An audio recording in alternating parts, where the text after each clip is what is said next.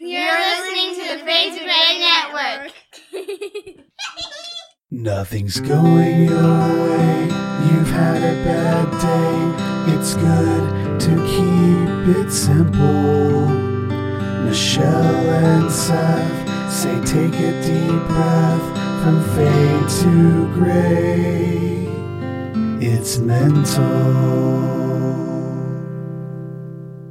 Seth Showalter here, and I'm with my co-host Michelle Collins. How are you doing, Michelle? Good, good. How are you? Oh, I'm here. and we're here to record the second installment of the body dysmorphia series. And last week, Michelle and I, in order to talk about this, in order to really talk about feeling essentially insecure within your body image and different parts of yourself, uh, we really wanted to first tackle self esteem and self confidence, which was our first installment. So now that we're rolling into the second episode, Michelle, what are we going to talk about today? Well, I think we have to go back and reevaluate the definition of body dysmorphia, first and foremost, per the DSM, uh, as it is a diagnosable mental disorder. Mm-hmm. So I think we kind of have to go back to that. And I know that you had briefly mentioned that in, in the previous episode to this series, but I think we have to go back to it. Uh, and I think that we have to get a little more in depth. So this, this episode may be just a tiny bit more mental healthish. Clinical, perhaps? Clinical, there you go. because it is an important subject. It is an important uh, thing to understand. Mm-hmm. And I know you had pointed out, and you were very adamant last week about making the differentiation between the idea of self-esteem and body dysmorphia, not yes. always. Yeah. And, and so I think we need to reiterate that again. I think that that should be said each time we're talking about this, just because I wouldn't want anybody to assume that just because you've got a problem with self-confidence or self-esteem that you automatically have body dysmorphia because this is very specific in its uh-huh. diagnosis. Uh-huh. Yes. And when we so, look at that, so so it's very important to know. So if you are having low self-esteem and you're having difficulty feeling confident, it does not mean that you have body dysmorphia. When we talk about body dysmorphia, what we're really referencing is this preoccupation with imagined physical defects or a minor defect that others can often not see. But it, it has to deal with these thoughts around feeling as if you are ugly or feeling as if you are unacceptable, not as a person necessarily, but in regards to your appearance. Would you agree with that, Michelle? Oh, for sure. And and it's a very difficult thing to discern, I think, because all of us have things about ourselves that we're unhappy with. Yes. If we're honest, everybody that looks in the mirror sees, oh, you know, my nose is too big, my ears are too big, you know, I have scars or, you know, my eye, one eye droops because I have a droopy eye. It drives me crazy. So uh, there's all those little things like that that we all see when we look in the mirror. And again, that's not necessarily body dysmorphia. That's just human element being uncomfortable with ourselves right. and what we perceive as to be something unattractive about ourselves. Right.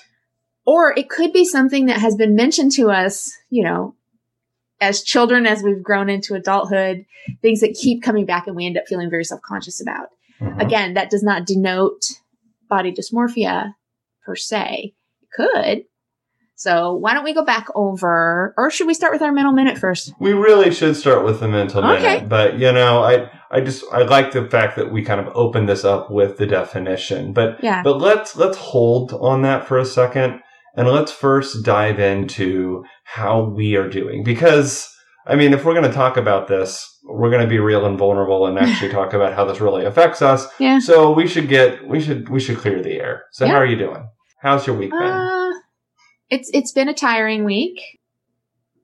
I, I'm physically tired, so that has been more of a challenge.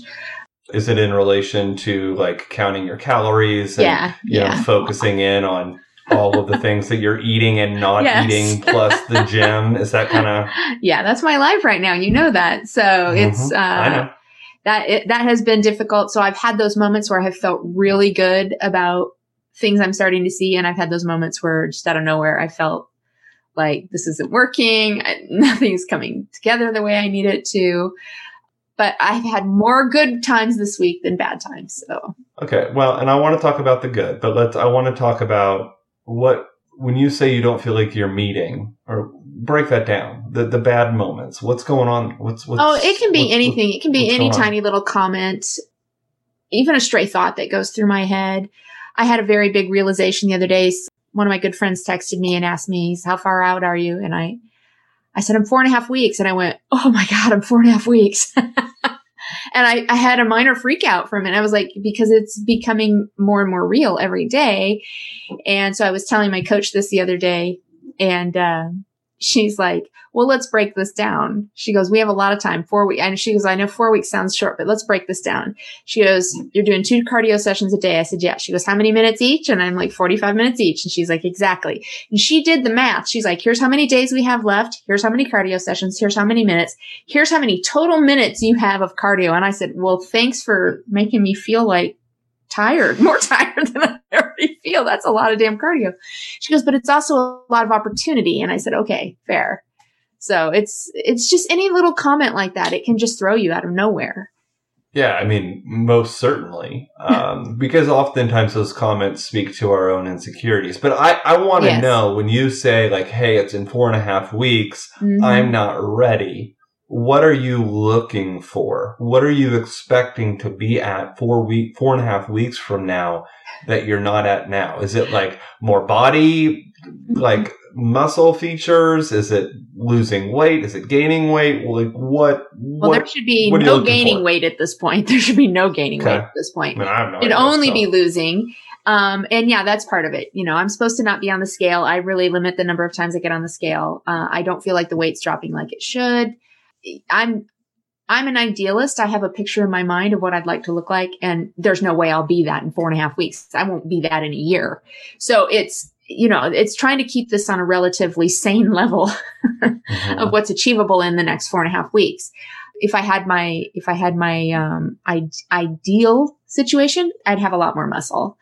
I, I put on a lot of muscle in the last year and I really thought I had put on a good amount until I started leaning out. And then I realized it's not as much there as I thought, which means there was a whole lot more fat than I thought. so, you know, the, again, I, I end up, I tend to have a very negative view on this entire process as it pertains to me. I love the process. I love watching other people go through it, but I just always end up comparing myself and feeling as though I'm not measuring up to the process. Oh. Although all the feedback I get from everybody, including my coach and the people in the gym is nothing but positive. So oh. that's been a really nice thing this last week. I really, in a very uncomfortable way, made myself talk to some people in the gym this week um, just asked for help here and there. And I got to know a few of them. And I ended up running in a little tiny girl. She's just a little tiny girl. She, and she said it. She's like, I'm the smallest one in this gym, but I got the biggest mouth. and she's right. but I, I had, I had one of the, one of the guys helping me with a lift and she was working out with him. And so she came over and saw the lift and I was starting to struggle and she unleashed some yelling at me like I haven't seen since when I was in the Marine Corps. They're like, come on, you can do it. Pull the weight. She's screaming like the whole gym can hear her. I was like, Jesus. but I got done and I said, thank you. I mean, that was the kind of stuff when I worked mm-hmm. in the mm-hmm. Marine Corps and I worked out and I was competing then. That's the kind of motivation that you were given. And I haven't had that in years. And yeah. so it was very helpful. But now she's like, Oh, it's on now. I can come yell at you all the time. We're all going to be here. Like she just, I'm suddenly their best friend. And all That's I did awesome. was ask for somebody to spot me on a lift. That's all I did. so that was a really nice feeling. So, mm-hmm. so yeah, sm- you know, good things like that this week. I had another guy in the gym tell me, he's like, I think you work harder in here than anybody I ever see. And I was like, That's good. Thank you. Cause you know, you always wonder, am I doing enough? Am I, Mm-hmm. Am I hitting the mark, even though I don't even know what the mark is? Right. And who really determines what, what you're right. doing enough? This is a voluntary thing you're doing. Yeah. And, and you're the only one who can really define that. And that's why I like to ask like what you're looking for, because is it, where is this approval that you're needing? Do you need it to come from you or are you wanting it from other people? Both. I'm a words of affirmation person. Mm-hmm. That's my love language if we're going to go there. So anytime I get positive feedback, it's very, it's very beneficial to me okay. and it makes me feel good and makes me work harder. Actually, I'd like if I get positive feedback from my coach, I would kill myself to make sure that they thought that highly of me. And she knows that. That's why she's very, she's on me all the time about the negative perception. So, Mm-hmm. Well, she's And trying to help she's you like- fight it. Yeah, she's like, quit doing more than I ask you to. That's not going to make me happy. Well, she's speaking the right language because if, if she were to praise that behavior, I would continue on with that. And the problem Mhm. with that is you can get hurt, you know, Right. especially this close to, I mean, I'm, I'm terrified to walk down the stairs right now, honestly, in my house because I'm like, oh my God, what if I slip and break my leg? I'm four weeks. so now I'm off on a roll in my head. Yeah. I'm mental about You're everything at the allowing- moment. You're allowing that anxiety to kind of take a. Well, I don't want to get this a- close and have seat. something disrupted, so to speak. That's fair. Yeah. That's fair. So You're on. You're on. Uh, what do they call that? Not on edge, but you're kind of hyper vigilant around being safe. Yeah. Well, I'm trying anyway. Yeah. Or it, it- you know, it pops up at different times and can Sure. be kind of problematic. So. That's fair. Ah. But anyway, enough of this shit. I talk about this constantly. Let's talk about you, you. do. You you do talk about it constantly. I know. I'm sorry. Thank God it's in four and a half weeks. I, if it was five or six, by golly, I well, don't there know. if are a few more. You know, I'm not done with this until like another eight or nine weeks. Oh, I, I forgot. All right, I'm I shut up now. I'm not going to mention it again. I think you know a, a lot of us don't can't do that. You know, or oh, well, everybody can I shouldn't say can't do it. Don't want to do it. Ah, there you go. So, there you are. Uh, all right, now tell me about your week. Um, I hope you all heard that little noise you just made. um, a lot's happened this week. Really? Yeah. On socially speaking, within like my other podcasting endeavors, Mm-hmm. there's been a lot of emotion that's been shared over the last week. And, and Has that only been I in the last week? It has. Oh it my really God. has.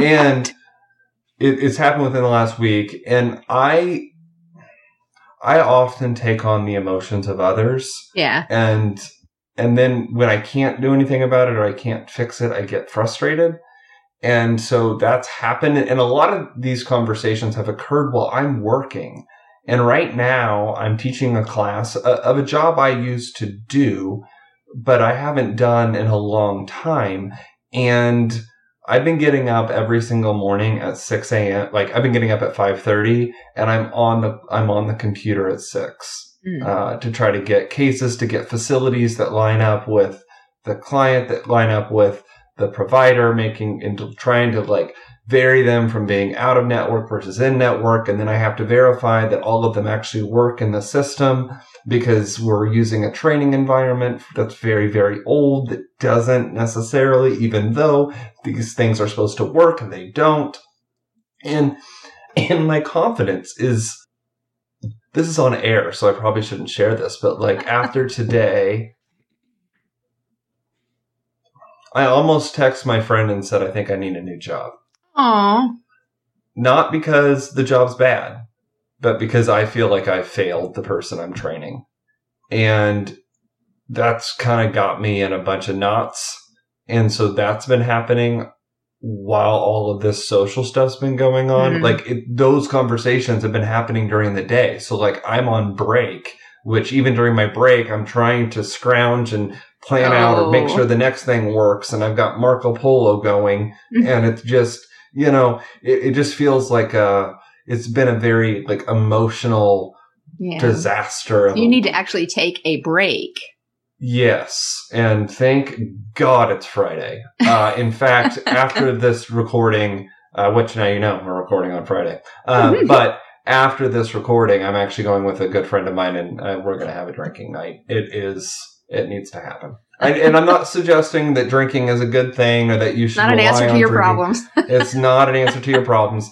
I just need to let loose Yeah. because I I'm not getting a lot of sleep again. I'm getting like anywhere. I think I averaged three hours a night this week. Oh, that's Um, not so There's nights I'm sleeping two. Some nights I'm sleeping four. Maybe if I'm lucky, five. And so that's been just I don't know. I, I don't I don't have words for it. I'm just kind Mhm. of blah. in that regard. Now, I'm not suggesting things are bad. I'm not suggesting that, you know, the world is crumbling. I'm not trying to be right. dramatic. I'm just being forthcoming. But it's a stressful I, time. It is. Also, last Friday, I got a new kitten. And by kitten, I mean yes. she's six months old. She's so um, cute. Actually, uh, Michelle can see her right now as we I record. Can. I wanted to name her Liza because I already have Minnelli, so I thought that would be witty. But my parents, well, when I say my parents, I mean my mother, was like, no, do not name her Liza. Lizzie is cuter, so her name's Lizzie. She looks like a Lizzie. Yeah, she she really does actually. She's and adorable. She is. Minnelli is not very happy, uh, still very on edge.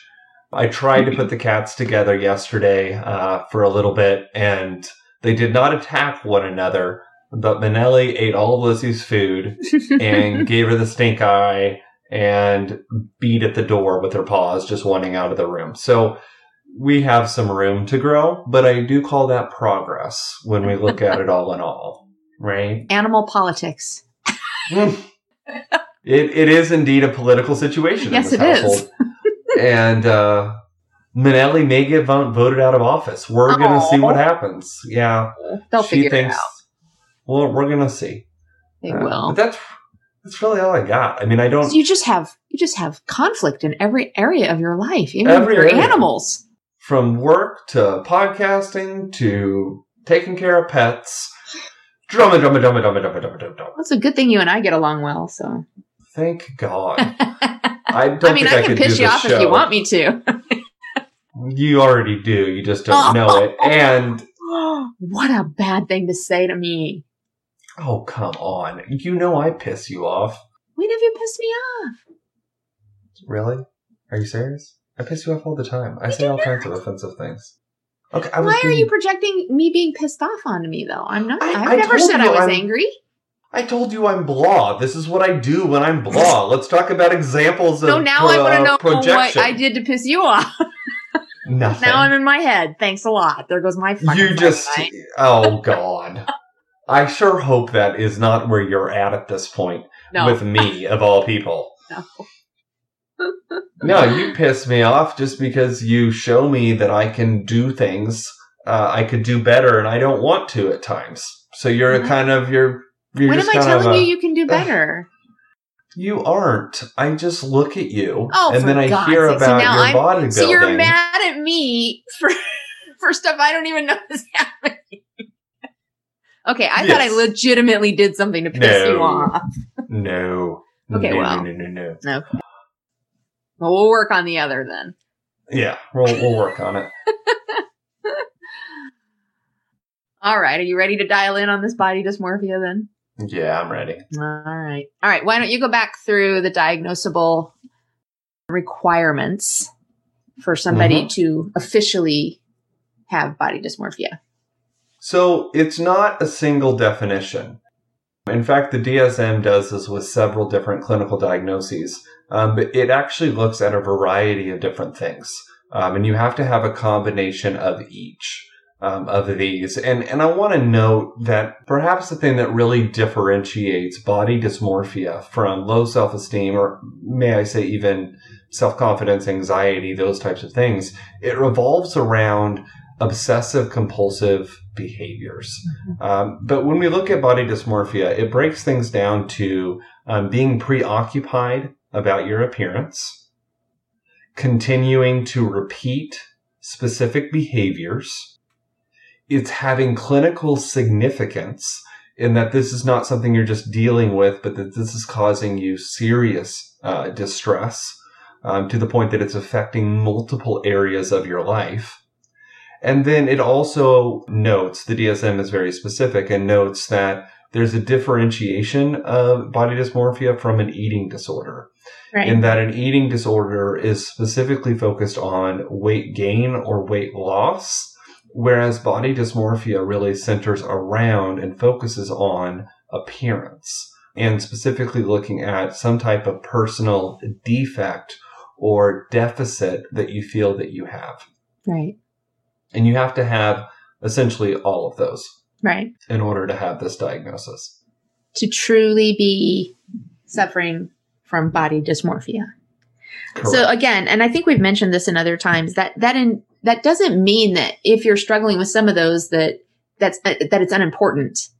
Um, right. I think it was narcissism. Uh, I was in a conversation about, and we talked about there is a diagnosable level of narcissism, but there is a spectrum, and you can be on the spectrum of mm-hmm. narcissistic mm-hmm. behavior. And, and I think that's true for almost anything that we can talk about in the mental health in you know the mental health field. Anything that's diagnosable, I'm sure that there is a lead up spectrum to that diagnosable level in which you right. can be exhibiting some of the symptoms or some of the behaviors without being completely able to be diagnosed as that. So, right. And if you're preoccupied about your appearance, it does not mean that you necessarily have body dysmorphia. Right. You may right. present with with a portion of things that that fall within the DSM. Mm-hmm. You may possess characteristics of the diagnosis, but that in no way means that you fully have it. You have to have all four of those things. Right to a degree that it is affecting your day to day life. Right. And I think that's important to point out. And, and, here's why. Because I think often people struggle with these different kinds of things. They may not be at the diagnosable level, but they're struggling with some of the some of the the symptoms or signs of that disorder and they don't say anything because there's such a stigma about a mental health disorder that's where we still are unfortunately that mental health is still seen as an embarrassment if there's something, you know, off in your mental health. So even something as simple as having anxiety is actually a mental disorder because it's having a negative effect on your life. But most people won't even talk about it because they don't want that, that negative stig- stigma associated with them. Or they just, they talk about it, but they don't refer to it as anxiety they refer to it as other things. That's right? true. Right. I'm on edge. I yes. am stressed. Yeah. I just don't feel right today. Right. But again, I, I think that we, we really need to move to a point where we're okay with having mental health oh, disorders. I. I mean, I definitely have a few. Talk about anxiety, talk about major yep. depressive disorder. Yep. I 100% am in that camp. And I also provide clinical services and I help people with mental yeah. health issues. So just because you have a mental health disorder does not mean that there is anything wrong with you. I actually think that they are very, very, very common. We just don't right. talk about it. But I do think we're seeing a, a, move in the direction of people talking about these yes. issues. Now, maybe not body dysmorphia because it is indeed very specific right? Um, we're more going to see people talk about anxiety, talk about depression. Sure. But they're a little more socially acceptable. Correct. Yeah. I think what's interesting to me though, and I don't remember where I read it, uh, but as I was doing some, you know, research work towards this subject matter, one of the things that I, I found is that they, that some statistics show that body dysmorphia is actually, it was, I think if I'm remembering right, it was 0.7% to 2.4% of the general population suffers with actual body dysmorphia, which is actually more than do, than people deal with schizophrenia. And in some cases, even anxiety, because some people's anxiety is not at a diagnosable level. So I think that's where they're differentiating. Mm-hmm. I found that part to be a little hard to believe because I really feel like more people suffer from anxiety than probably body dysmorphia, but then I didn't do the studies. So, um, but I thought I'd that was like interesting. See, yeah, I'd I like th- to see that research because I disagree with that too. Well, I and I may be misremembering, the... so let's let's keep it there too. But I know I do know that it said it was more than schizophrenia. Well, that's probably true. Yeah, I would think so because I I I know we throw around words like that, you know, pretty easily, but all of these things are very specific in in their diagnosis. So, and people tend to use terms very flippantly anyway. Mm-hmm. So again, it comes back to how do we define these things? So that, again, that's why I think it's important that we kind of go back through what the the definition is of this actual disorder. But then let's talk a little bit about I, I was as I was reading through and doing more research, like I said, I came up there was one where it was muscle dysmorphia. And I thought that was really interesting. So there's actually two specifiers. Right. There's actually two different subgroups within body dysmorphia. And the first one is muscle dysmorphia. Since you're talking about it and that surprised you, tell us about it. What do you think? Well, I'm actually I'm looking at it in the DSM, but I was reading about it online earlier. The individual is preoccupied with the idea that his or her body build is too small or insufficiently muscular. This, shut up. I heard you start laughing. This specifier is used even if the individual is preoccupied with other body areas, which is often the case. So yeah, and typically that's more often men than women is is what I read. not to say women can't suffer from it, but typically if you're talking Clearly. about muscularity, you're typically talking about men. That's the greater population that's involved with trying to improve muscularity. So I don't know how many women compete in your bodybuilding competitions. Not nearly as many as men do. Really? Not even close. No. Okay. I, I mean, I, I don't know. I mean, well, I, I, think eh, you know I, am thinking about the different divisions now. If you get into the higher divisions, like as I said, there's different divisions for men and women. If you're looking at women, you're going from bikini to figure to physique, then to bodybuilding. So the women that are actually bodybuilding, they fit into that bodybuilding category, are humongous women. We're not talking like they're they're huge. So you have a full spectrum. So if we're talking about at that end of the spectrum, how many actual women are doing that? Probably very few. If you're looking at the bikini spectrum end, probably a lot more. Mm-hmm. But still, I think in comparison to men, men still are probably the the dominant category. So, but as it pertains to muscle dysmorphia, that was a, a qualifier that I read when I was studying it. It was like often this is more noticeable in men than women. It's so, true. And it's true. I mean, that's, that's not surprising. I will note that when we're looking at this specific specifier of muscle dysphoria, I can't even talk, muscle dysphoria, dysmorphia, dysmorphia. dysphoria. Did I say dysphoria? You did, muscle but it's dysmorphia. dysmorphia. muscle dysmorphia. Say it five times fast. I know, right?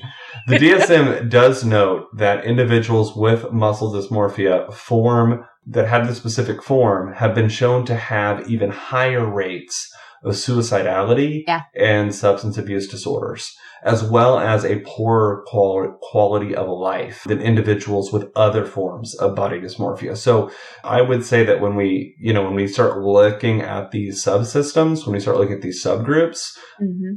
I think you, you do see more intense, you know, displays of, of things like uh, struggling around suicide and things sure. of that nature. What do you think and about think, that, and why do you think? Well, that? I think, I think that that there's probably a lot more going on in a person's life than just that that may be leading to that to that you know I, I don't want to say inevitability to that outcome so they may have other qualifiers in their life that are leading towards you know, suicidal ideation or anything like that. But I can see why this would be. If you are of a mind that you are never good enough, you never look the way you want to, you have all these perceived weaknesses, it, can become such an obsession mm-hmm. that it, it's difficult to get away from. So I can see that being problematic. I do, I, gosh, I really hope there's not a whole lot of people that deal with it on that level. I mean, that's pretty severe to go to that, to that eventuality. I mean, I think that you'd be very surprised in regards to how many, if Probably. we just talk about the general population, uh, how many people are struggling with suicidal thoughts. Sure, um, sure. I, I, think that it doesn't surprise me that much.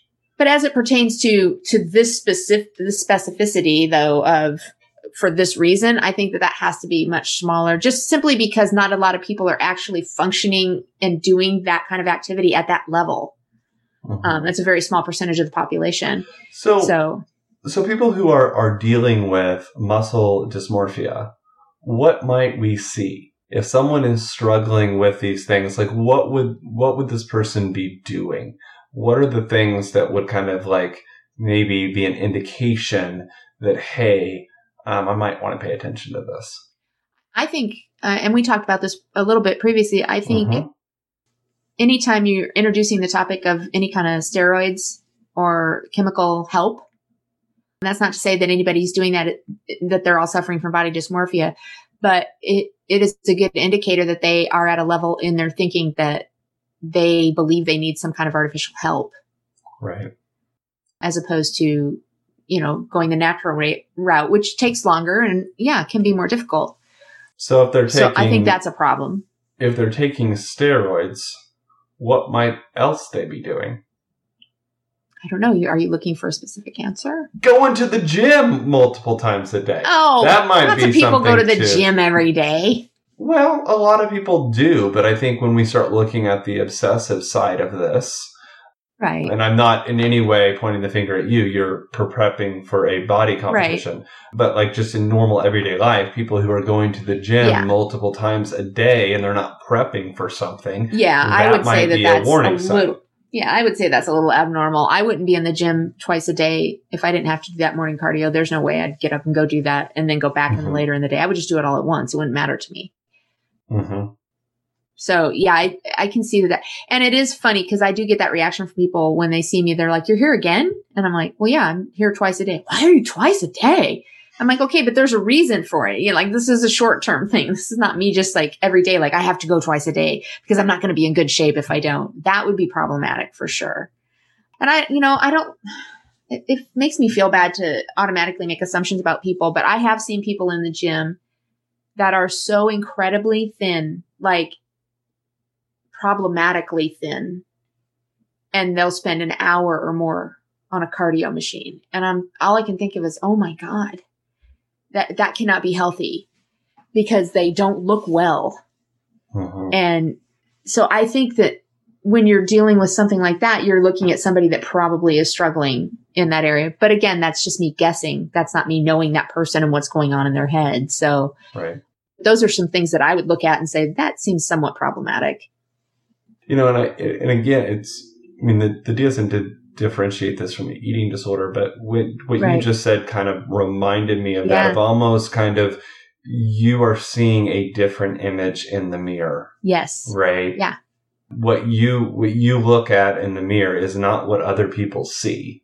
Right. So those people you see, and I, again, I'm, I'm making generalizations here. I'm not trying to diagnose. I'm talking big picture here. Right. But people who are very, very thin, who are continuing to exercise an exorbitant amount, they may have vis- they may be visualizing themselves to look a specific way that other people are like, wait a second, what stop? yeah.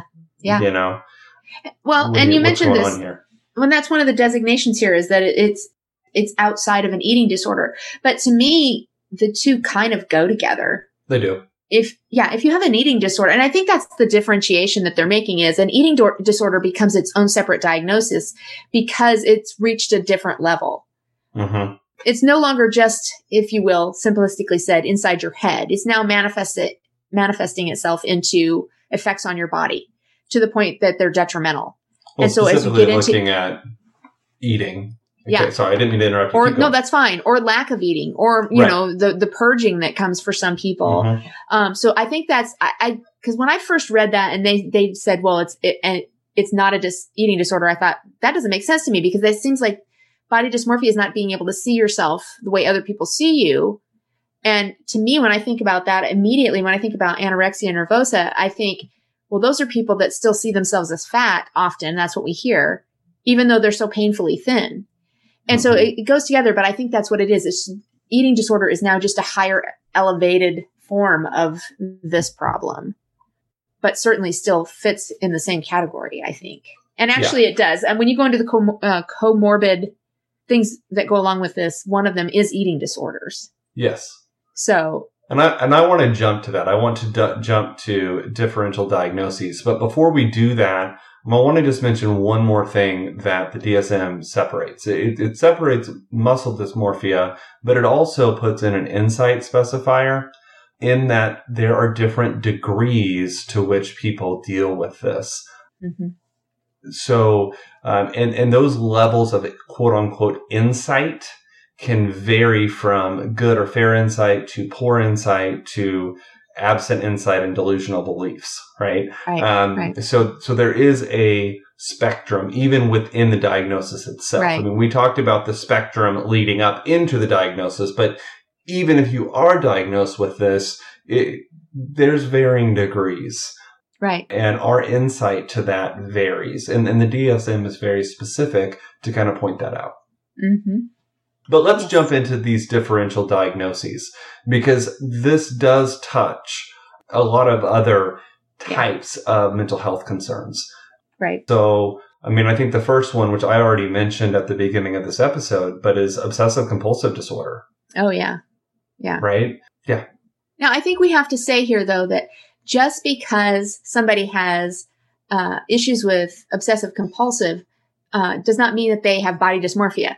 When we're talking about comorbidity, we're talking about things that are generally associated with one another, but can by themselves be a separate diagnosis. Correct. Um, it's just that there's a correlation. Mhm. Um, so we want to make that clear because I think I don't want anybody to walk away thinking, "Oh my God, I have obsessive compulsive, compulsive, you know, needs. I I must have body dysmorphia." That's not how this works. No. Just that there's some association between the two. So yeah, obs- obsessive compulsive. I don't know. Do you have any obsessive compulsive tendencies? I chew my fingernails. Do you? I don't chew my fingernails. I do get very germophobic from times to time from time to time. Mm-hmm. where I have to wash my hands a certain number of times. I'm very persistent about a, a schedule at the end of the day to check all the doors and windows in the house. And even if somebody has said I've already done that, I cannot relax until I do it. And as it pertains to fingernails, I do not chew mine. I lift my fingernails.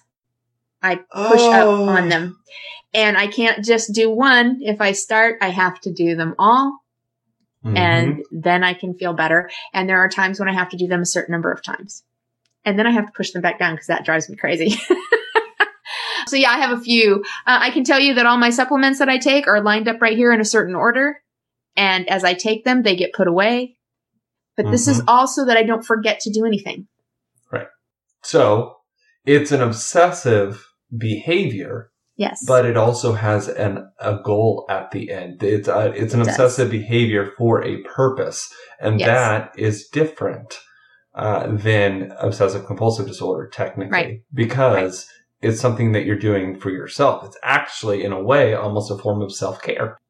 it is. So Yeah. Yeah, And and I think we do have to point out obsessive compulsive often interestingly enough people that deal with obsessive compulsive especially the compulsivity of doing a, a certain behavior typically do it repeatedly. They have a certain number of times they have to do something, Mhm. which is very interesting and almost always they're multi- multipliers of 3 for some reason is what Mhm. I've read in the past, which I find fascinating.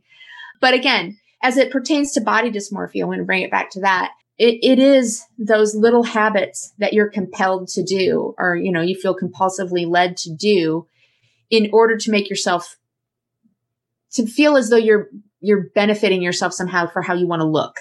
right, and Or that's how I understand it. That's the key. So when we're looking at body dysmorphia, it is focused on appearance. Yes. So when we talk about obsessive compulsive behaviors, in order to meet the diagnosis for BDD, you have to have, it has to be around how you look, Right. your perception of how you look. If it is not that, it, it's definitely not uh, Right. body dysmorphia. Yeah. So again, they can be associated, but they're not necessarily the same. They don't necessarily go hand in hand. We already mentioned eating disorders. Eating disorders is comorbid with body dysmorphia, as we have already kind of discussed. I don't know how they couldn't be. And I and I do think in the in the next couple weeks we are going to talk a little more deeply about each of these. But you know, eating disorders, uh, most people are, are very familiar with anorexia or bulimia Mhm. and and those are the main ones but we'll go a little deeper into that but those actually do have some comorbidity with this with this actual disorder and then two that to me that kind of almost always go together i maybe i'm putting them together and they don't but anxiety and depression Oh, absolutely. Yeah They're like in everything.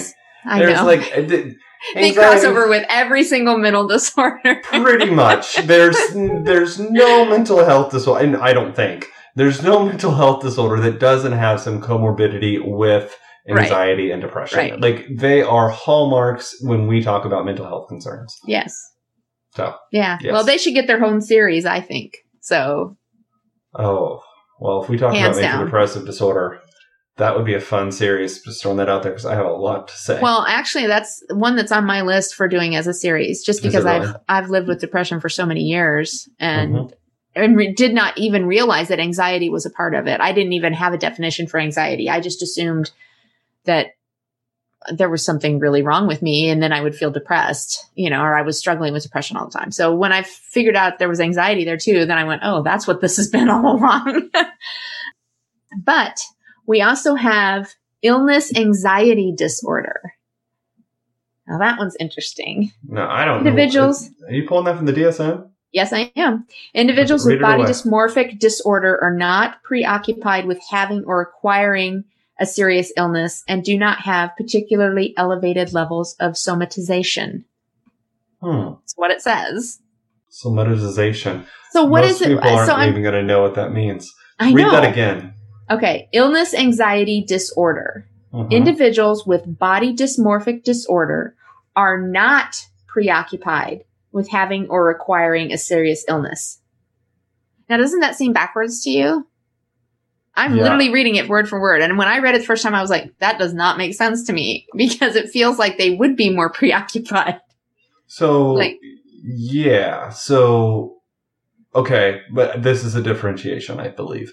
When we talk about body dysmorphia, it's focused on appearance. Oh, you're right. You're right. whereas, whereas with other mental health disorders, you often will, you know, it, it- you'll faint something else. Feint is the wrong word. You'll pretend it's something else, right? Like you'll Sure. think you think you'll have some major illness, and this is a side effect of it. The fact that they use the word somatization, which I don't even know if I'm saying that correctly, but essentially that's Not me. that's that's essentially saying you're developing symptoms of things that aren't really there uh, based through your anxiety typically i believe I'm looking it Um, up because honestly, I don't. go for it I want to make sure Yeah. we're saying that correct. Somatization, the production of recurrent and mo- med- multiple medical symptoms with no discernible organic cause. so Okay. you're you're experiencing symptoms that aren't there so hypochondria. correct but Okay. in regards to health Yeah. so yeah okay so Okay. that makes sense because bdd is so centered on appearance you're you're so focused on that you're not thinking at something else Right, right. Well, the last one here that I show, and you tell me if you have anything else. Uh, psychotic disorders mm-hmm is comorbid. Yeah. Body dysmorphia. it is So now what, what does that mean? You tell me. Well, when we look at psychotic disorders, which I don't even like to call them that, Uh, but like yeah. let's look at schizophrenia, schizoaffective disorder, um, things like that. What is one of the common features within those diagnoses? Delusions, oh, okay, yeah. thinking things that aren't there. True. So it, it it's not too far of a stretch to then Okay, I can see that then. to body dysmorphia because body dysmorphia is all about thinking that you look a way that you don't. So it can be delusional.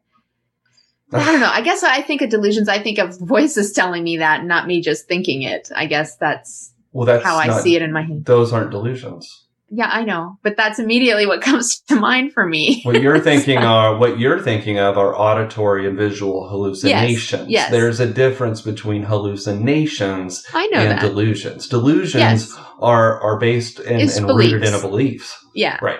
Right. But immediately, I mean, I mean, we already kind of we were talking earlier about the that it was more there was a greater preponderance of it than schizophrenia. So I think that's where my head is. You know, so you say Mhm. delusions, I immediately go there. I immediately go there, and then I start thinking, wait a minute. but you're right, delusions are just beliefs. So I guess that makes sense. But so that's that's the ones that the DSM actually lists as being somewhat as being comorbid with body dysmorphia. So again, any of those just because just because you experience any of those does not mean you have body dysmorphia, and just because you have body dysmorphia doesn't mean you're going to experience any of these. Mhm, it just mhm. means that there's a, a there's a close association often. Right. So again, just want to clarify that. And I want to point out a few more that aren't mentioned in the DSM, but but Okay. can be tied. Specifically, looking at obsessive compulsive behaviors, I'm thinking trichotillomania and excoriation. So, like Okay. hair pulling disorders, skin Oh, picking yeah. disorders, Yes. right? Because it's one, it's about appearance, and two, it's like this constant obsessive or repetitive behavior. You think And cutting then- would fit in there? What do you mean by cutting? Cutting, like people that actually cut themselves for uh, to relieve Oh, themselves I of anxiety. believe you said cutting. Why? I hate that. Oh, I'm sorry. refer to it as self-harming behaviors, please. Okay, Uh, it's cutting. I'm not a big fan of that adjective. that's sure. what they're doing, though. Well, but when we- when you're looking at self-harming behaviors, what we're really looking at are coping strategies. Yeah, I know that. And that's what I'm saying. People use that as a coping strategy. They, They cut their skin to cope. Well, okay, okay. So- I see. I see where you're going. Okay. Yeah. Yeah. No, I get that. That makes sense. Yeah. Okay. Yeah. so I was asking, do you think it fits in with that? That's what I was asking.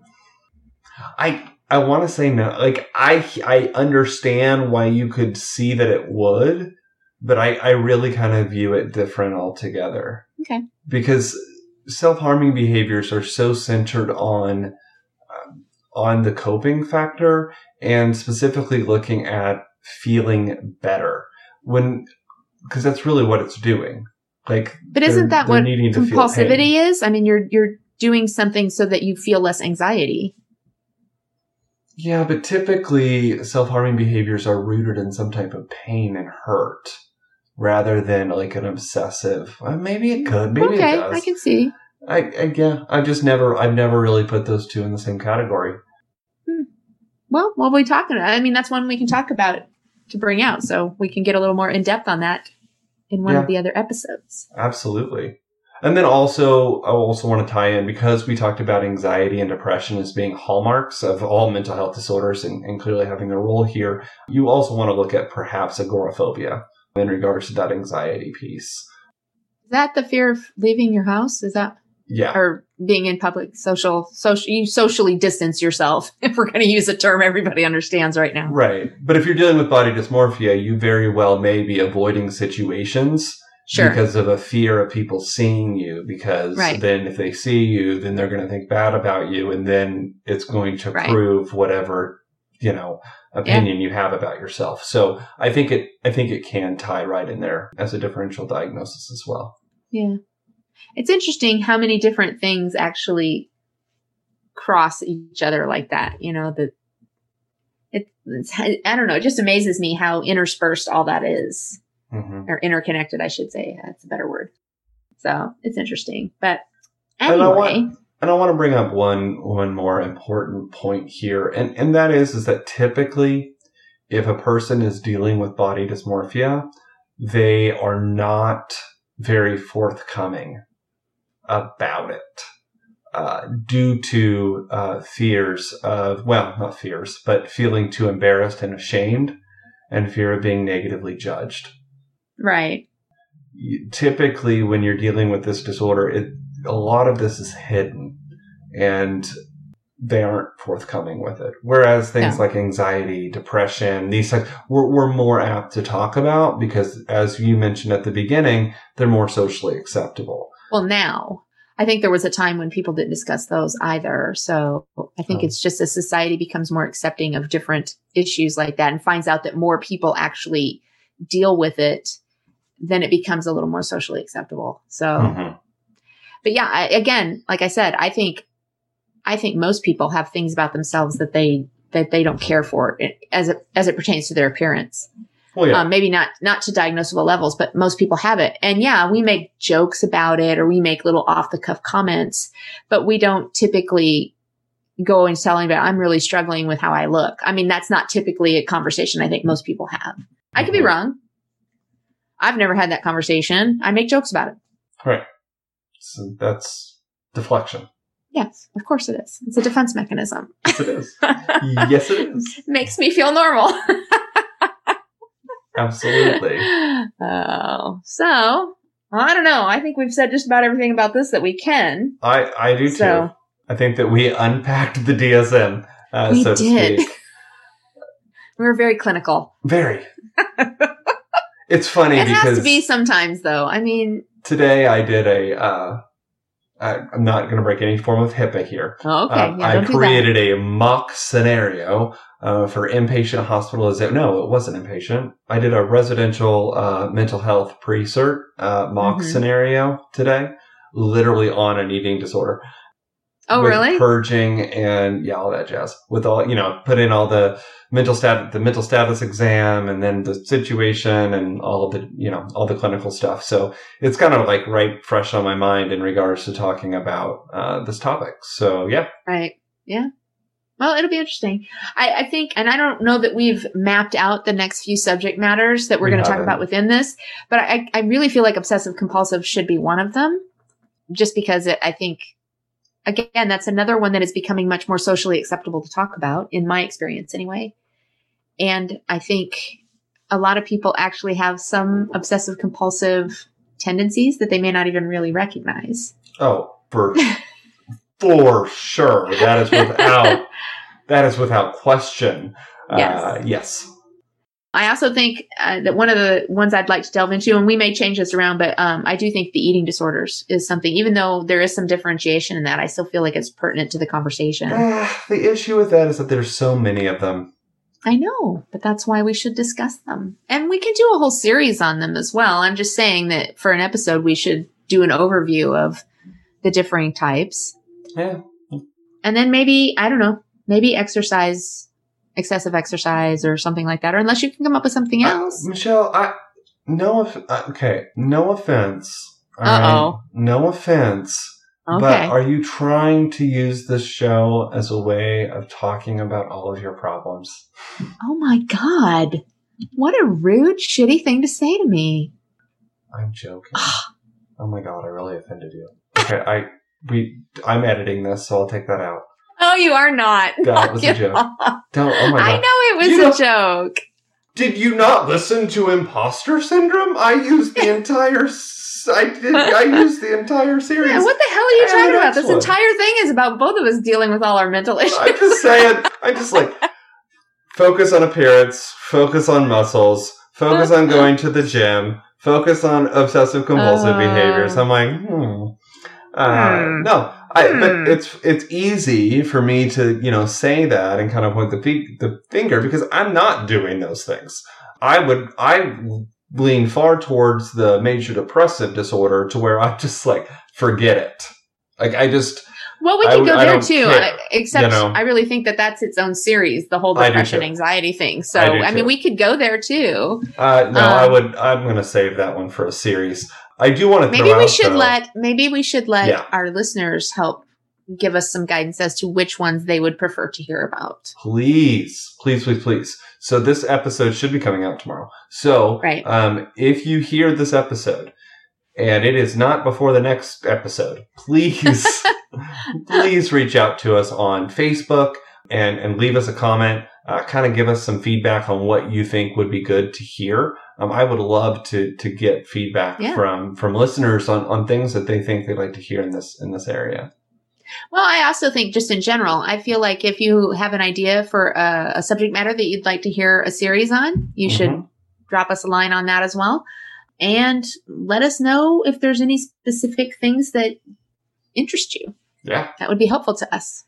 And then also, since we're bringing that up, um, Michelle and I have been putting out some bonus content for people oh, who support yes. us financially. And I just want to mention because we're pretty we're pretty vulnerable on the show as is, but with our bonus content, we're we're taking it a, another step for you know another step um, where we're actually kind of sharing a lot of our own personal history. Mm-hmm. And I, it's made for some interesting dialogue in our Marco Polo community. And so yeah. just to kind of note that, that if that's something you would like to hear or would be interested in talking about, please feel free to support us and we will throw you into our Marco Polo group. Yep. And then also, and I know I probably should, I developed some shirts and stuff that I'm proud of, and no one is buying them. So oh. listen, if you would like some mental merch, I could I could even try to put a discount on it if I have to. I just want to sell some of this stuff. Maybe they just don't know it's there. Maybe. So go check it out. Since we are part of the Fade to Gray network, you can go to Store Frontier FTG Network and find mental merchandise get a really nice sweatshirt with our logo or cartoon figures on it. How did that feel wearing that sweatshirt? It's nice and warm. And yeah. I got it big enough because I like them big. I don't like them to be tight. So I like them kind of big and roomy. And yeah, it was nice and warm. And did you walk around town with that to really like show have, off? Yeah. I wore it the other day when I went out because it was chilly and it's supposed to rain here the next few days. So there's a good All chance right. it's making another appearance. So I look, I, uh, I hope people check it out. Anything else we should mention? Uh, no, we mentioned our Facebook group. We've mentioned our Marco Polo, our Patreon. We've, we've done the duty. Yeah, we've done it all. We have. And, well, one more thing. If you have enjoyed this episode or any of our prior episodes, please leave us a five star review yes. on your favorite podcast app. It really does make a difference in getting our name out there and and spreading the word about what we're trying to do here. So, yep. thank you so much for tuning in, and uh, we'll be back with you next week. See you later.